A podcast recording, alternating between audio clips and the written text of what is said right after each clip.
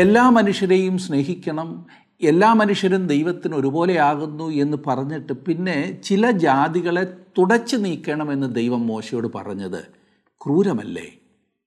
ഈ സംശയം സാധാരണ അനേകരും ഉയർത്തുന്നതാണ്. ഇന്ന് നാം പഠിക്കുവാൻ പോകുന്ന ആവർത്തന പുസ്തകം ഏഴാം അധ്യായത്തിൽ തന്നെ ദൈവത്തിന്റെ കൽപ്പന നാം കാണുന്നു. മനുഷ്യന്റെ രക്ഷയ്ക്കായി ദൈവം തന്റെ പുത്രനെ ലോകത്തിലേക്ക് അയക്കുന്നതിന്റെ തയ്യാറെടുപ്പാണ് പഴയ നിയമത്തിൽ ഉടനീളം നാം വായിക്കുന്നത്. അതിനുവേണ്ടി ദൈവം അബ്രഹാം എന്നൊരു വ്യക്തിയെ വിളിച്ചു വേർതിരിച്ചു. അവനിലൂടെ ഒരു രാഷ്ട്രത്തെ ദൈവം രൂപീകരിച്ചു. അവർ ഒരു വിധത്തിലും മലിനപ്പെടാതിരിക്കുവാൻ അവർക്കാവശ്യമായ നിർദ്ദേശങ്ങൾ ദൈവം നൽകിക്കൊണ്ടേയിരുന്നു. അടിമത്തത്തിൽ നിന്നും മോചിപ്പിച്ച് ദൈവം തന്റെ ജനത്തെ കനാനിലേക്ക് കൊണ്ടുവരുമ്പോൾ അവരെ മലിനപ്പെടുത്തുവാനും വംശനാശം വരുത്തുവാനും പോരുന്ന ജാതികളെ നീക്കം ചെയ്യുവാൻ ദൈവം മോശയോടും യോശുവയോടും പറഞ്ഞു. അങ്ങനെ ദൈവം ചെയ്യാതിരുന്നെങ്കിൽ ഒന്ന് ചിന്തിച്ചു നോക്കിക്കേ. ഇസ്രായേൽ ജനത്തിന് തന്നെ വംശനാശം സംഭവിക്കാമായിരുന്നു. കാരണം ഈ പറഞ്ഞ ജാതികളുടെ ഇടയിൽ മാരക രോഗങ്ങളും ഭയാനകങ്ങളായ അന്ധവിശ്വാസങ്ങളും നിലനിന്നിരുന്നു. അതുകൊണ്ടാണ് ചില ജാതികളെ ഇല്ലായ്മ ചെയ്യുവാൻ ദൈവം ആവശ്യപ്പെട്ടത്. നാം സ്നേഹിക്കുന്ന നമ്മുടെ കുഞ്ഞിനെ ഒരു വിഷപ്പാമ്പ് കടിക്കുവാൻ വരുന്നത് കണ്ടാൽ നാം പാമ്പിനോട് ദയ കാണിച്ചുകൊണ്ട് നിൽക്കില്ല. നിൽക്കുമോ? പാമ്പിനെ കൊന്നിട്ടാണെങ്കിലും കുഞ്ഞിനെ രക്ഷിക്കും ദൈവം മനുഷ്യവർഗത്തിന്റെ രക്ഷയ്ക്കായി ഒരുക്കിയ മാർഗം നശിപ്പിക്കുവാൻ അവൻ ആരെയും സമ്മതിക്കില്ല എന്ന് സാരം. ആവർത്തന പുസ്തകം ഏഴും എട്ടും അധ്യായങ്ങൾ. നമുക്കൊരുമിച്ച് പഠിക്കാം. ആ ഭാഗം എടുത്താട്ടെ.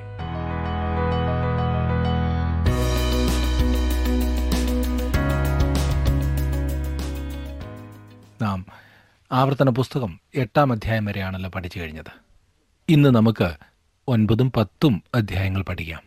ഒൻപതാം അധ്യായത്തിന്റെ ആദ്യത്തെ രണ്ട് വാക്യങ്ങൾ നാം വായിക്കുന്നത് ഇസ്രായേലെ കേൾക്ക. നീ ഇന്ന് യോർദാൻ കടന്ന് നിന്നേക്കാൾ വലിപ്പവും ബലവുമുള്ള ജാതികളെയും ആകാശത്തോളം ഉയർന്ന മതിലുള്ള വലിയ പട്ടണങ്ങളെയും വലിപ്പവും പൊക്കവുമുള്ള അനാഖ്യരെന്ന ജാതിയെയും അടക്കുവാൻ പോകുന്നു. നീ അവരെ അറിയുന്നുവല്ലോ. അനാഖ്യരുടെ മുമ്പിൽ നിൽക്കുന്നവൻ ആർ എന്നിങ്ങനെയുള്ള ചൊല്ല് നീ കേട്ടിരിക്കുന്നു. ഇന്ന് എന്ന് പറയുന്നത് ആ പറയുന്നതായ ഇരുപത്തിനാല് മണിക്കൂറുള്ള ദിവസത്തെ അല്ല. പിന്നെയോ അവർ ദേശത്ത് പ്രവേശിക്കുന്ന സമയത്തെയാണ് അത് സൂചിപ്പിക്കുന്നത്. ദേശം ഒറ്റുനോക്കുവാൻ പോയവർ നൽകിയ റിപ്പോർട്ടിനേക്കാൾ മോശമായ റിപ്പോർട്ടാണ് ദൈവം ഇപ്പോൾ നൽകുന്നത്. ദേശവും ദേശത്ത് വസിക്കുന്നവരും എങ്ങനെയുള്ളതെന്ന് ദൈവത്തിനറിയാമായിരുന്നു. എന്നിട്ടും ദേശത്തേക്ക് കടക്ക എന്ന് ദൈവം അവരോട് പറഞ്ഞു. അവർ ദൈവത്തെ വിശ്വസിക്കാതിരുന്നത് കൊണ്ട് ദേശത്തേക്ക് കടക്കുവാൻ അവർ തയ്യാറായില്ല. ദേശത്തെ ജനങ്ങളെ ദൈവത്തിനറിയാമായിരുന്നു. അവിടെ മല്ലന്മാർ ഉണ്ടായിരുന്നു എന്നും ദൈവം അറിഞ്ഞിരുന്നു. അവരോടൊപ്പം ദേശത്തേക്ക് പോകാമെന്ന് ദൈവം അവർക്ക് വാഗ്ദത്തം നൽകി. ദൈവത്തോടു കൂടെയുള്ള ഒരാൾ ഭൂരിപക്ഷമാകുന്നു എന്ന് നാം മറക്കരുത്. എന്നെ ശ്രദ്ധിക്കുന്ന പ്രിയ സുഹൃത്തെ താങ്കൾ ദൈവത്തോടു കൂടെയാണെങ്കിൽ താങ്കൾ ഭൂരിപക്ഷത്തോടൊപ്പമാണ് നിൽക്കുന്നത്. ഇവിടെ ലോകത്തിന് വിശ്വാസികൾ ഒരു ന്യൂനപക്ഷമാണ്.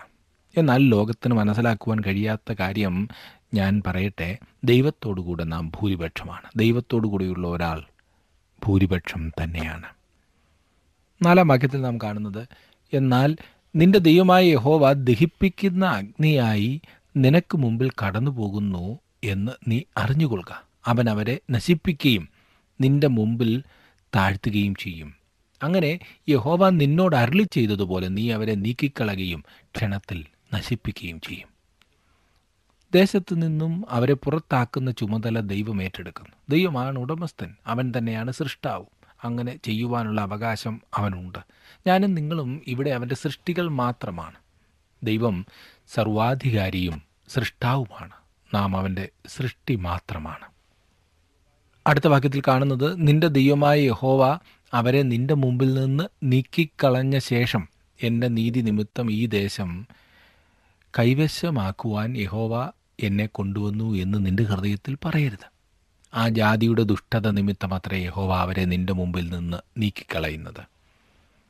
താൻ അവിടെ പാർപ്പിക്കുവാൻ പോകുന്ന ജനം നീതിയുള്ളവരായതുകൊണ്ടല്ല പിന്നെയോ അവിടെ പാർക്കുന്നവർ ദുഷ്ടരായതുകൊണ്ടാണ് താൻ അവരെ ദേശത്ത് നിന്ന് പുറത്താക്കുന്നത് എന്ന് ദൈവം പറയുന്നു. ദൈവം അക്കാര്യം വ്യക്തമായി ആ ജനത്തോട് സൂചിപ്പിക്കുന്നു. അഞ്ചാം വാക്യത്തിൽ നാം കാണുന്നത് നീ അവരുടെ ദേശം കൈവശമാക്കുവാൻ ചെല്ലുന്നത് നിന്റെ നീതി നിമിത്തവും നിന്റെ ഹൃദയ പരമാർത്ഥത നിമിത്തവുമല്ല. ആ ജാതിയുടെ ദുഷ്ടത നിമിത്തവും അബ്രഹാം ഇസഹാക്ക് യാക്കോബ് എന്ന നിന്റെ പിതാക്കന്മാരോട് യഹോവ സത്യം ചെയ്ത വചനം നിവർത്തിക്കേണ്ടതിനും അത്രേ നിന്റെ ദൈവമായ യഹോവ അവരെ നിന്റെ മുമ്പിൽ നിന്ന് നീക്കിക്കളയുന്നത്. ഇസ്രായേൽ ജനം നല്ലവരായതുകൊണ്ടല്ല അവരെ വിടുവിക്കുവാൻ ദൈവം ഇറങ്ങി വന്നത്. അവർ ദുശാഠ്യമുള്ള ജനമാണെന്ന കാര്യം ദൈവത്തിന് അറിയാമായിരുന്നു.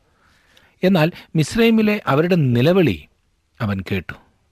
എന്നെ ശ്രദ്ധിക്കുന്ന സുഹൃത്തെ താങ്കൾ ഒരു പാപിയാകുന്നുവെന്നും ഒരു രക്ഷകനെ താങ്കൾക്ക് ആവശ്യമുണ്ടെന്നും മനസ്സിലാക്കുന്നുവെങ്കിൽ രക്ഷയ്ക്കായി ദൈവത്തോട് നിലവിളിക്കേണ്ടതാണ്.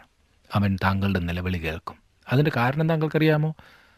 താങ്കൾ ആരായിരിക്കുന്നു എന്നതുകൊണ്ടല്ല. പിന്നെയോ ക്രിസ്തു നിമിത്തം ദൈവം താങ്കളുടെ നിലവിളി കേൾക്കും.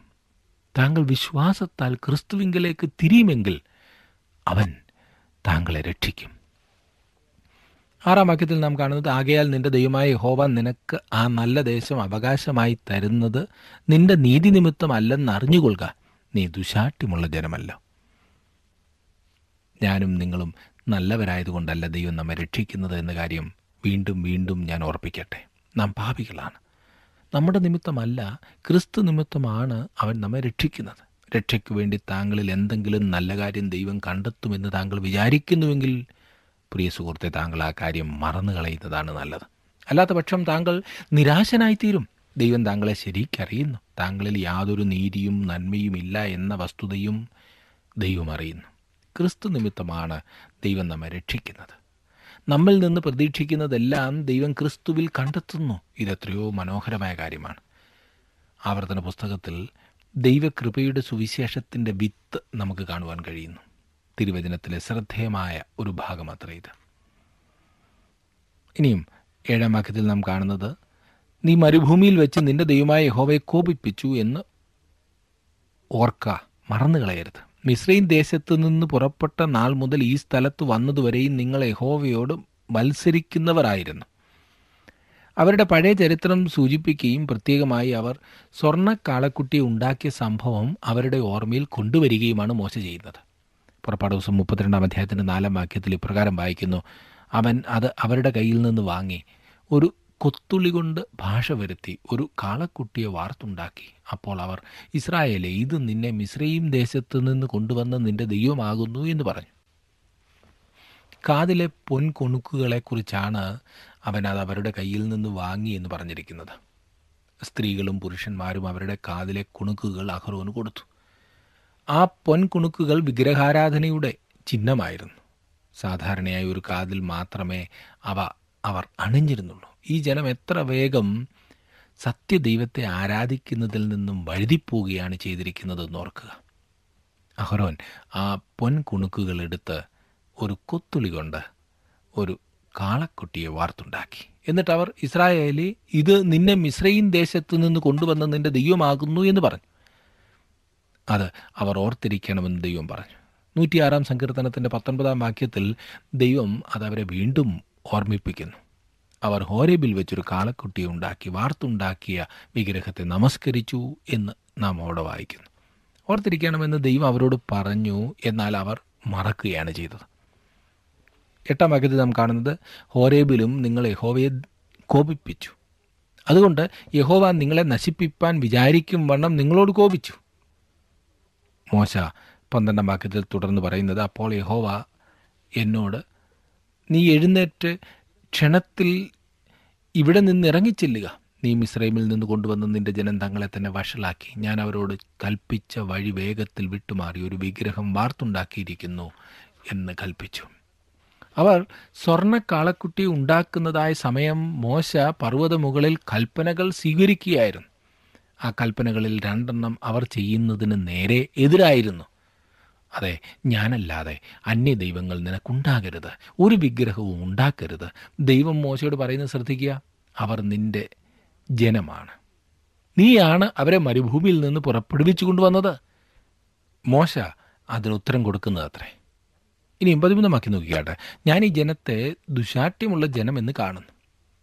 ഇസ്രായേൽ മക്കൾ ദുശാഠ്യമുള്ള ജനമാണെന്ന വസ്തുത ദൈവത്തിന് എല്ലാം ഇപ്പോഴും അറിയാമായിരുന്നു. ദൈവം അത് ആവർത്തിച്ച് പ്രഖ്യാപിക്കുന്നു. എന്നെയും താങ്കളെയും അവിടുന്ന് അറിയുന്നു. നമ്മെക്കുറിച്ച് ഒരു പക്ഷേ അവന് അപ്രകാരം പറയുവാൻ കഴിയുമായിരിക്കും. പതിനാലാം വാക്യത്തിൽ എന്നെ വിടുക ഞാൻ അവരെ നശിപ്പിച്ച് അവരുടെ പേർ ആകാശത്തിന് കീഴിൽ നിന്നും അയച്ചു കളയും നിന്നെ അവരെക്കാൾ ബലവും വലിപ്പവുമുള്ള ജാതിയാക്കുമെന്നും യഹോവ എന്നോട് അരളി ചെയ്തു. ഇത് മോശയ്ക്കൊരു പരീക്ഷണ ഘട്ടമായിരുന്നിരിക്കാം എന്നാൽ മോശ അതിനെ എതിർക്കുകയാണ് ചെയ്തത്. ഇസ്രായേൽ ജനത്തിനു വേണ്ടിയുള്ള അവന്റെ അപേക്ഷ പുറപ്പാട് പുസ്തകം മുപ്പത്തിരണ്ടാം അധ്യായത്തിന്റെ പന്ത്രണ്ട് മുതൽ പതിനേഴ് വരെയുള്ള വാക്യങ്ങളിൽ രേഖപ്പെടുത്തിയിരിക്കുന്നു. യഹോവയുടെ സാന്നിധ്യം കൂടെ ഇല്ലാതെ ദേശത്തേക്ക് പോകുവാൻ മോശ തയ്യാറായിരുന്നില്ല. അവൻ പറഞ്ഞു നിന്റെ സാന്നിധ്യം എന്നോടുകൂടെ പോകുന്നില്ലെങ്കിൽ ഞങ്ങളെ പറഞ്ഞയക്കരുതേ. മോശ തന്നെ തന്നെ ജനവുമായി താതാത്മ്യപ്പെടുത്തി. മോശ പർവതത്തിൽ നിന്നിറങ്ങി വന്നപ്പോൾ അവർ ചെയ്തത് അവൻ കാണുന്നു. പതിനാറാം വാക്യം. ഞാൻ നോക്കിയാറെ നിങ്ങൾ നിങ്ങളുടെ ദൈവമായ യഹോവയോട് പാപം ചെയ്ത് ഒരു കാളക്കുട്ടിയെ വാർത്തുണ്ടാക്കി യഹോവ നിങ്ങളോട് കൽപ്പിച്ച വഴി വേഗത്തിൽ വിട്ടുമാറിയിരുന്നത് കണ്ടു. ദൈവം തന്റെ കൽപ്പനകൾ നൽകിക്കൊണ്ടിരുന്ന സമയത്ത് തന്നെ അവർ അവനിൽ നിന്ന് അകലുകയായിരുന്നു ചെയ്തത്. എന്നിട്ടും അവർ അവനെ അനുസരിക്കും എന്ന് പറയുകയും ചെയ്യുന്നു. മനുഷ്യ സ്വഭാവമാണ് നമുക്ക് ഇവിടെ വ്യക്തമായി കാണുവാൻ കഴിയുന്നത്. വ്യർത്ഥമായ വാക്കുകളാണ് അവരിൽ നിന്ന് വന്നുകൊണ്ടിരുന്നത്. നാം എല്ലാവരും സങ്കീർത്തനക്കാരും പ്രാർത്ഥിച്ച പ്രാർത്ഥന ഏറ്റുപറയേണ്ടിയിരിക്കുന്ന സുഹൃത്തെ ദൈവമേ എന്നെ ശോധന ചെയ്ത് എന്റെ ഹൃദയത്തെ അറിയണമേ. എന്നെ പരീക്ഷിച്ച് എന്റെ നിലവുകളെ അറിയണമേ. വ്യസനത്തിനുള്ള മാർഗം എന്നിലുണ്ടോ എന്ന് നോക്കി ശാശ്വത മാർഗത്തിൽ എന്നെ നടത്തണമേ. നൂറ്റി മുപ്പത്തി ഒൻപതാം സങ്കീർത്തനത്തിന്റെ ഇരുപത്തിമൂന്ന് ഇരുപത്തിനാലും വാക്യങ്ങളാണ് ഞാൻ വായിച്ചത്. ഓരോ ദൈവപൈതലും ഇപ്രകാരം പറയേണ്ടതാണ്. പൗലോസ് അപ്പോസ്തലൻ വിശ്വാസികളോട് ഇപ്രകാരം ഉപദേശിച്ചു. രണ്ട് കുരിന്തിർ പതിമൂന്നിന്റെ അഞ്ചിൽ നിങ്ങൾ വിശ്വാസത്തിലിരിക്കുന്നുവോ എന്ന് നിങ്ങളെ തന്നെ പരീക്ഷിപ്പീൻ. നിങ്ങളെ തന്നെ ശോധന ചെയ്യുവീൻ.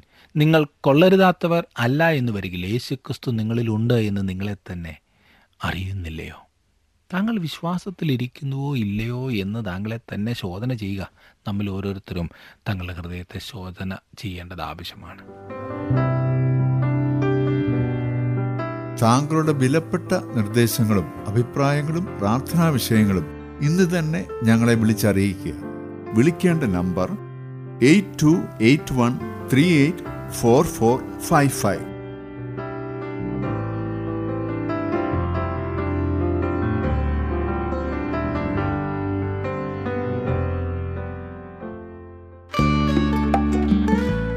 ഇന്നത്തെ പ്രോഗ്രാം താങ്കൾക്ക് ഇഷ്ടപ്പെട്ടുവോ? എങ്കിൽ ഉടൻ തന്നെ ഞങ്ങൾക്കൊരു മിസ് കോൾ തരിക. അടുത്ത വിജയി ഒരുപക്ഷെ താങ്കളായിരിക്കാം.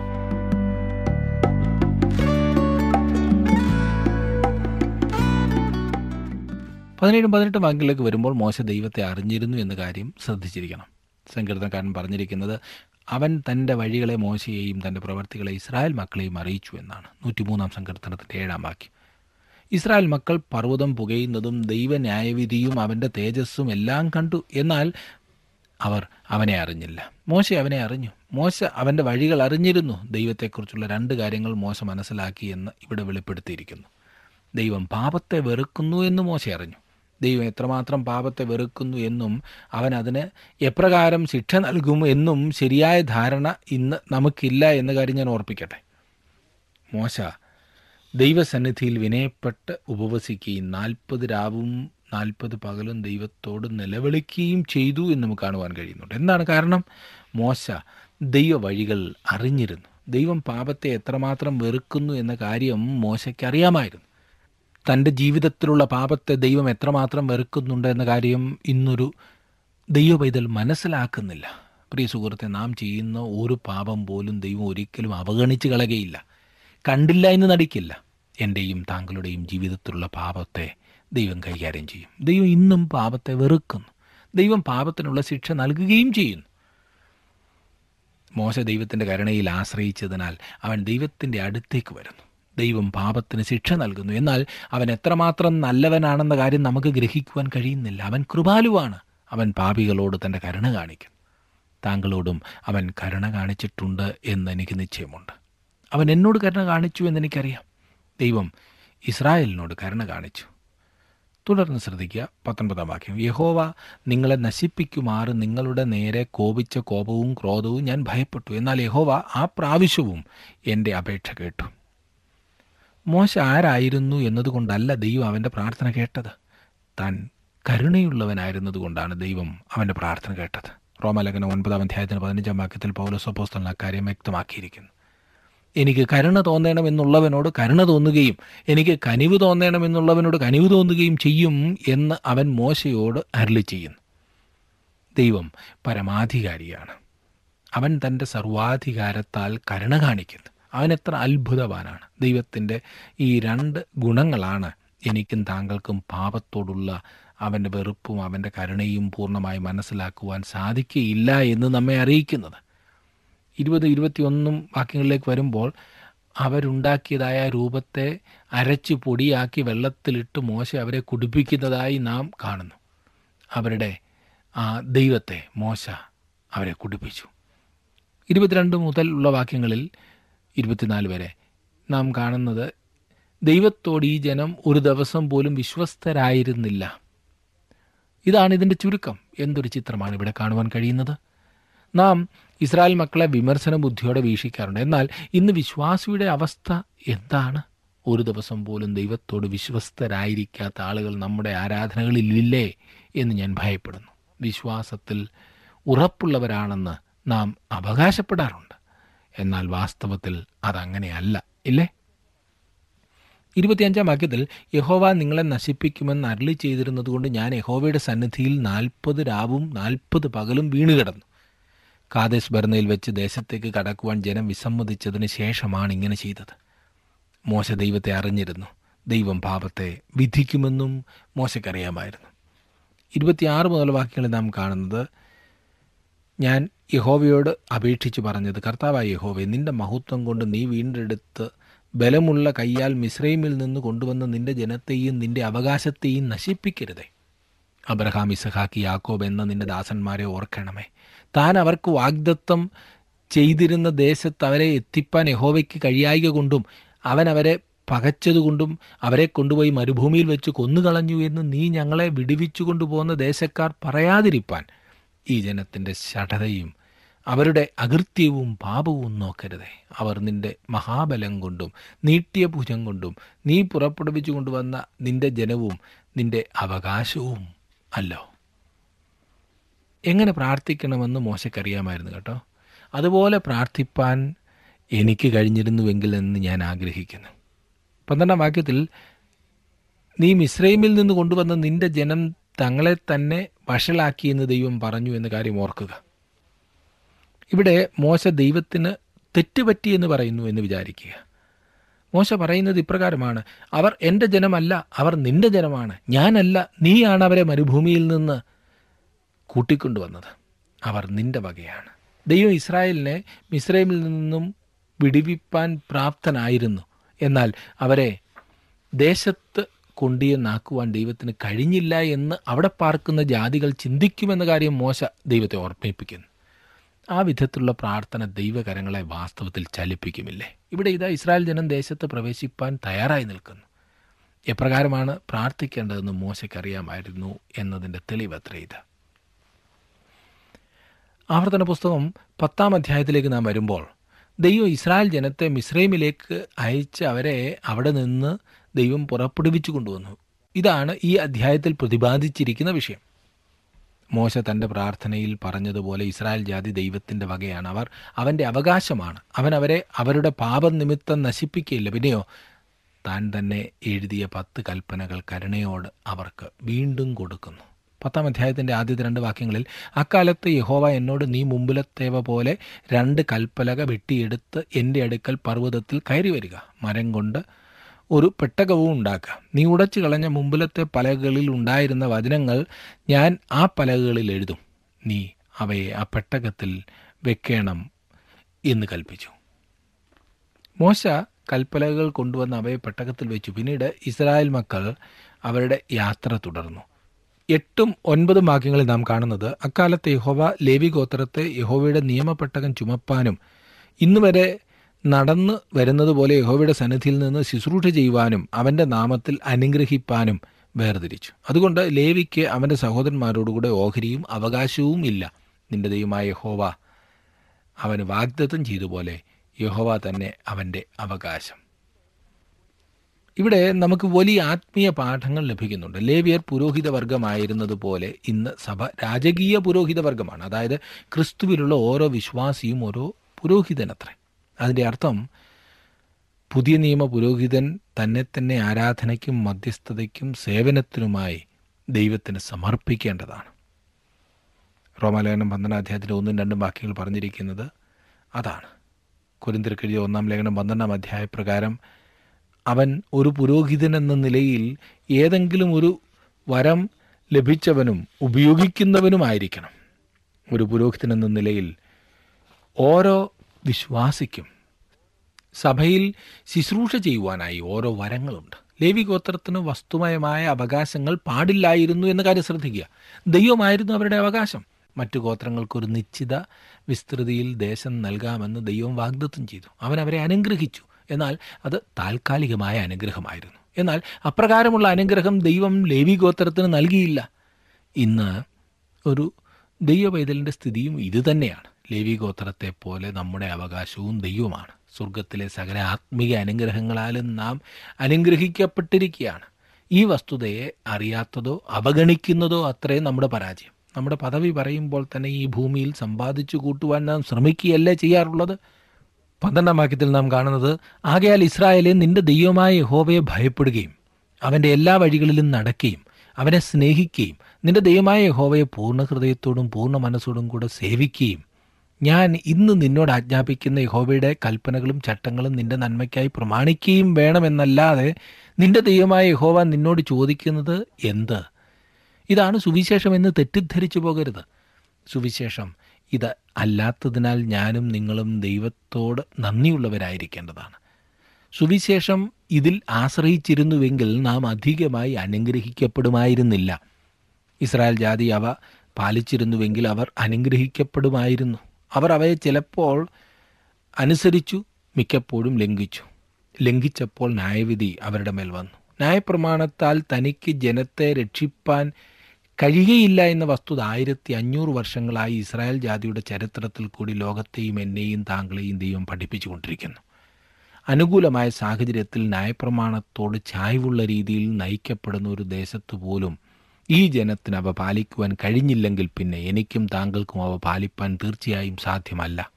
ഇന്ന് ദൈവം കൃപാലുവാണ് അവിടുന്ന് കൃപയാലാണ് രക്ഷിക്കുന്നത് എന്നതിനാൽ നമുക്ക് ദൈവത്തെ സ്തുതിക്കാം. വാസ്തവത്തിൽ എക്കാലവും ദൈവത്തിന്റെ രീതി കൃപയായിരുന്നു. പഴയ നിയമത്തിൽ ന്യായപ്രമാണത്താൽ അവൻ ആരെയും ഒരിക്കലും രക്ഷിച്ചില്ല. അവരോടുള്ള അവന്റെ കരുണയും കൃപയും മൂലമാണ് അവർക്ക് വേണ്ടി ക്രൂശിൽ മരിക്കുവാനും പാപങ്ങളെ നീക്കിക്കളയുവാനുമായി വന്നിരിക്കുന്നത്. ക്രിസ്തുവിങ്കിലേക്ക് നോക്കിയാണ് അവർ രക്ഷ പ്രാപിച്ചത്. പതിനെട്ടാം വാക്യത്തിൽ നാം കാണുന്നു അവൻ അനാഥർക്കും വിധവമാർക്കും ന്യായം നടത്തി കൊടുക്കുന്നു പരദേശിയെ സ്നേഹിച്ച് അവന് അന്നവും വസ്ത്രവും നൽകുന്നു. ദൈവം പരദേശിയെ അതായത് അപരിചിതനെ സ്നേഹിച്ചിരുന്നു. അവർ മിശ്രൈൻ ദേശത്ത് പരദേശികളായിരുന്നു എന്ന കാര്യം അവൻ അവരെ ഓർമ്മിപ്പിച്ചു. പത്തൊൻപതും ഇരുപതും വാക്യങ്ങളിലേക്ക് വരുമ്പോൾ പിശാചിനോട് ഉത്തരം പറയുവാൻ കർത്താവായ യേശു ക്രിസ്തു ഈ വാക്യം ഉദ്ധരിച്ചു എന്ന കാര്യം താങ്കൾ ഓർക്കുന്നുണ്ടല്ലോ. അന്നത്തെ ഓരോ ഇസ്രായേൽക്കാരനും എന്ന പോലെ നമ്മുടെ കർത്താവിനും ഈ ആവർത്തന പുസ്തകം വളരെ സുപരിചിതമായ പുസ്തകമായിരുന്നു. ഇരുപത്തിരണ്ടാം വാക്യത്തിൽ നാം കാണുന്നത് പത്താം അധ്യായത്തിന്റെ ഇരുപത്തിരണ്ട്. നിന്റെ പിതാക്കന്മാർ എഴുപത് ദേഹികളായി മിസ്രൈമിലേക്ക് ഇറങ്ങിപ്പോയി. ഇപ്പോഴോ നിന്റെ ദൈവമായ യഹോവ നിന്നെ പെരുക്കി ആകാശത്തിലെ നക്ഷത്രങ്ങളെ പോലെ ആക്കിയിരിക്കുന്നു. പ്രത്യക്ഷമായ ദൈവാനുഗ്രഹം അവരുടെ മേലുണ്ടായിരുന്നു അവൻ അവരെ മിസ്രൈമിലേക്ക് നയിച്ചു. അവൻ അവരെ മിസ്രൈമിൽ നിന്ന് വിടുവിച്ച് കൊണ്ടുവന്നു. ഇന്നത്തെ പഠനം ശ്രദ്ധിച്ച എല്ലാവർക്കും വളരെ വളരെ നന്ദി. ദൈവജനം പഠിക്കുവാൻ നിങ്ങൾ കാണിക്കുന്ന താല്പര്യത്തിന് പ്രത്യേകം ഞാൻ നിങ്ങളെ അഭിനന്ദിക്കുന്നു. ഈ പഠനം നിങ്ങൾക്ക് പ്രയോജനപ്രദമാകുന്നു എന്ന് വിശ്വസിക്കുന്നു. മറ്റുള്ളവർ കൂടി ശ്രദ്ധിക്കുവാൻ കാണുവാൻ നിങ്ങൾ അവരെ പ്രോത്സാഹിപ്പിച്ചാട്ടെ. ഈ പഠനം തീർച്ചയായും നിങ്ങളുടെ അഭിപ്രായം കൊണ്ടും പ്രോത്സാഹനങ്ങൾ കൊണ്ടും ആകുന്നു ഞങ്ങൾ മുൻപോട്ട് ചെയ്യുന്നത്. അതുകൊണ്ട് നിങ്ങൾ കത്തുകളിലൂടെയും ഫോൺ വിളിച്ചും അതുപോലെ തന്നെ കമന്റുകൾ അയച്ചും തീർച്ചയായിട്ടും ഞങ്ങളെ പ്രോത്സാഹിപ്പിക്കണമേ. ദൈവം നിങ്ങളെ അനുഗ്രഹിക്കട്ടെ. പ്രാർത്ഥിക്കാം. കർത്താവെ അവിടുന്ന് ഞങ്ങൾക്ക് തരുന്ന അവിടുത്തെ വചനത്തിനായി സ്തോത്രം. വചനത്തിലൂടെ ലഭിക്കുന്ന ആലോചനകൾക്കായി സ്തോത്രം. ദൈവഹിതപ്രകാരം ജീവിപ്പാൻ ഞങ്ങളെ നീ ഒരുക്കണമെന്ന് പ്രാർത്ഥിക്കുന്നു. ഞങ്ങൾ ആയിരിക്കുന്നതും ഞങ്ങൾക്കുള്ളതെല്ലാം അവിടുത്തെ ദാനമെന്ന് മനസ്സിലാക്കുവാൻ അവിടുന്ന് സഹായിക്കണമേ. സ്വയത്തിൽ പ്രശംസിപ്പാൻ അവിടുന്ന് അനുവദിക്കരുതേ. നീയാണല്ലോ ഞങ്ങൾക്ക് എല്ലാം ചെയ്തു തരുന്ന ദൈവം. നിന്നോടുള്ള ഭക്തിയിലും അനുസരണത്തിലും വർദ്ധിച്ചു വരുവാൻ അവിടെ ഞങ്ങളെ സഹായിക്കണമേ. ഇന്ന് ഈ വചനം ശ്രദ്ധിച്ച എല്ലാവരെയും അവിടുന്ന് അനുഗ്രഹിക്കണമേ. യേശുക്രിസ്തുവിന്റെ നാമത്തിൽ ഞങ്ങൾ അപേക്ഷിക്കുന്ന ഈ പ്രാർത്ഥന കേൾക്കുമാറാകണമേ. ആമേൻ. ദൈവം നിങ്ങളെ അനുഗ്രഹിക്കട്ടെ. അടുത്ത ക്ലാസ്സിൽ നമുക്ക് വീണ്ടും കാണാം. ഇന്നത്തെ പ്രോഗ്രാം താങ്കൾക്ക് ഇഷ്ടപ്പെട്ടുവോ?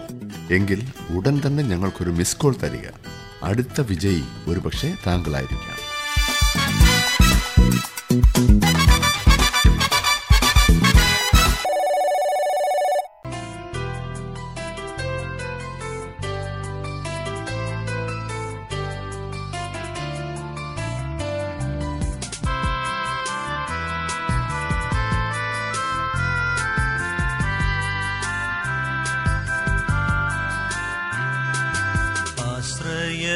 ആശ്രയമേശുവിലെന്നതിനാൽ ഭാഗ്യവാൻ ഞാൻ ഭാഗ്യവാൻ ഞാൻ.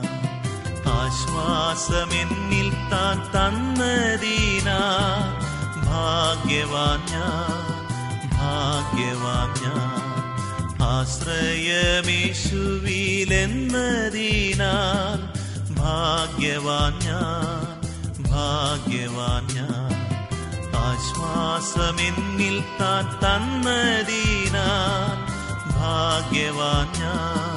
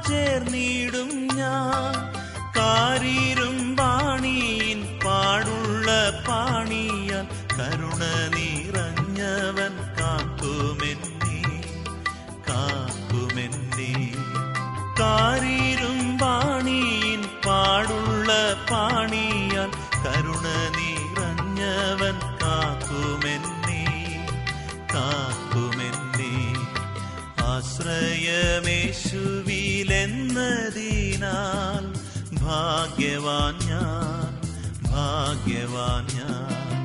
ആശ്വാസമെന്നിൽ താൻ തന്നതിനാൽ ഭാഗ്യവാൻ ഞാൻ ഭാഗ്യവാൻ